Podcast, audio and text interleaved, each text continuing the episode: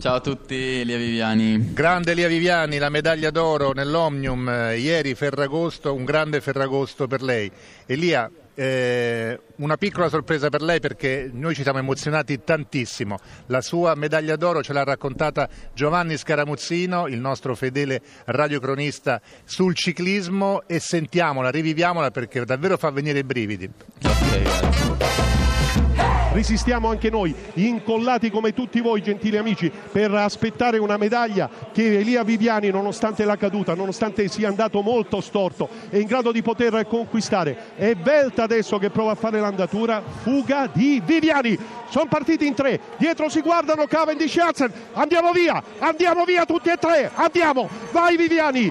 Ultimo giro, 10 al termine e quindi qua possiamo prendere punti pesanti. Forza Elia Viviani che Bellissimo. questi due sono battibili in volata. Lanciala la volata Elia Viviani, lanciala tutta, valla a prendere questi 5 punti, sì! Sì Elia Viviani e ci siamo, eh? non diciamo niente, non diciamo niente perché adesso viene in difficile. Un giro alla conclusione, Elia Viviani è in gruppo, davanti è andata via la fuga, ma lasciamoli andare perché adesso è il momento dello sprint con Gaviria impegnato a lanciare la volata. Ultimo giro, attenzione signori e signori con Elia Viviani, il ragazzo di Isola della Scala, medaglia d'oro, medaglia d'oro, Elia Bravissimo. Viviani. Scusate il ritardo e questo è il titolo. Complimenti eh Viviani, è stato davvero bello raccontarla. Grazie Sorrideva. mille, grazie mille. Sorrideva, ti sei rivisto? Ah sì, perché si capiva proprio anche dalla telecronaca che il momento in cui si è vinta quella, quella corsa, che si è messa proprio il mattone finale, è stata quella, quella volata raccontata proprio nel finale, quando siamo scappati in tre dal gruppo, l'olandese Velt ha fatto un'ottima andatura e l'ho saltato proprio sulla linea per prendere quei cinque punti. Pochi giri prima Marco Villa, il mio CT, mi aveva detto Elia ancora un punto e sei campione olimpico. Io nel dubbio ho vinto quella volata e quando ne ho fatti 5 ho detto ok, ora c'è solo da controllare che- e godersi questi ultimi 10 giri. È stato il Ferragosto più bello della tua vita? Bah, direi proprio di sì. Devi capire che per noi ciclisti le festività non è che siano che cambino da altri giorni normali, quindi ieri non era un Ferragosto, era un giorno normalissimo per me, però è stato il giorno veramente più bello, più importante della mia carriera, più, più bello della mia vita, sì. Altre volte dove l'hai festeggiato il Ferragosto? Ah, in qualsiasi altra gara sicuramente. Proprio sui ricordi di Facebook mi era uscito l'altro giorno che ero qualche anno fa un circuito di due chilometri che facevamo da dilettanti eh, in provincia di Treviso, quindi ripensare a Dovero mi ha fatto pensare anche a Dovero e dove sono arrivato ieri, quindi eh, veramente bello. Quindi sempre un Ferragosto di lavoro, eh, da una parte o dall'altra si lavora. A proposito, appunto, eh, scusate il ritardo, diceva il nostro Giovanni Scaramuzzino, quattro anni fa a Londra, e beh, è cominciato tutto da lì. Cominciato tutto da lì perché mh, può essere un titolo, sì, scusate il ritardo, anche se a Londra era la mia prima Olimpiade, ero giovanissimo, non avevo l'esperienza che avevo adesso, avevo corso anche la strada perché era un percorso adatto a me, ma mh, non sappiamo ad ora se era veramente la cosa giusta da fare e cosa avrebbe potuto portarci. Non avevo preparato in questo modo l'Olimpiade e mh, quest'anno era veramente la mia grande chance. Ci puntavi, ci puntavi molto.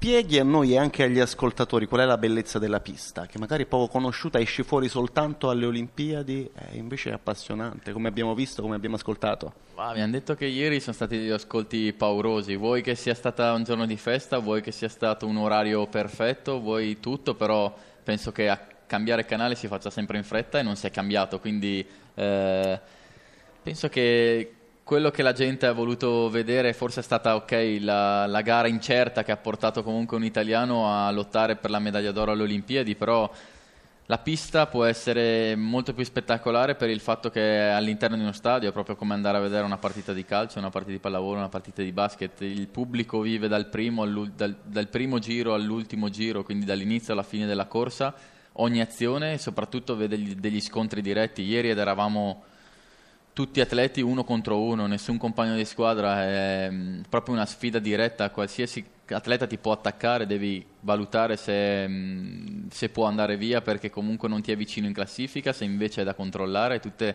queste valutazioni che a livello tattico mi fanno fare anche la differenza, magari quello che poi è il mio vero lavoro, che è quello del ciclismo su strada.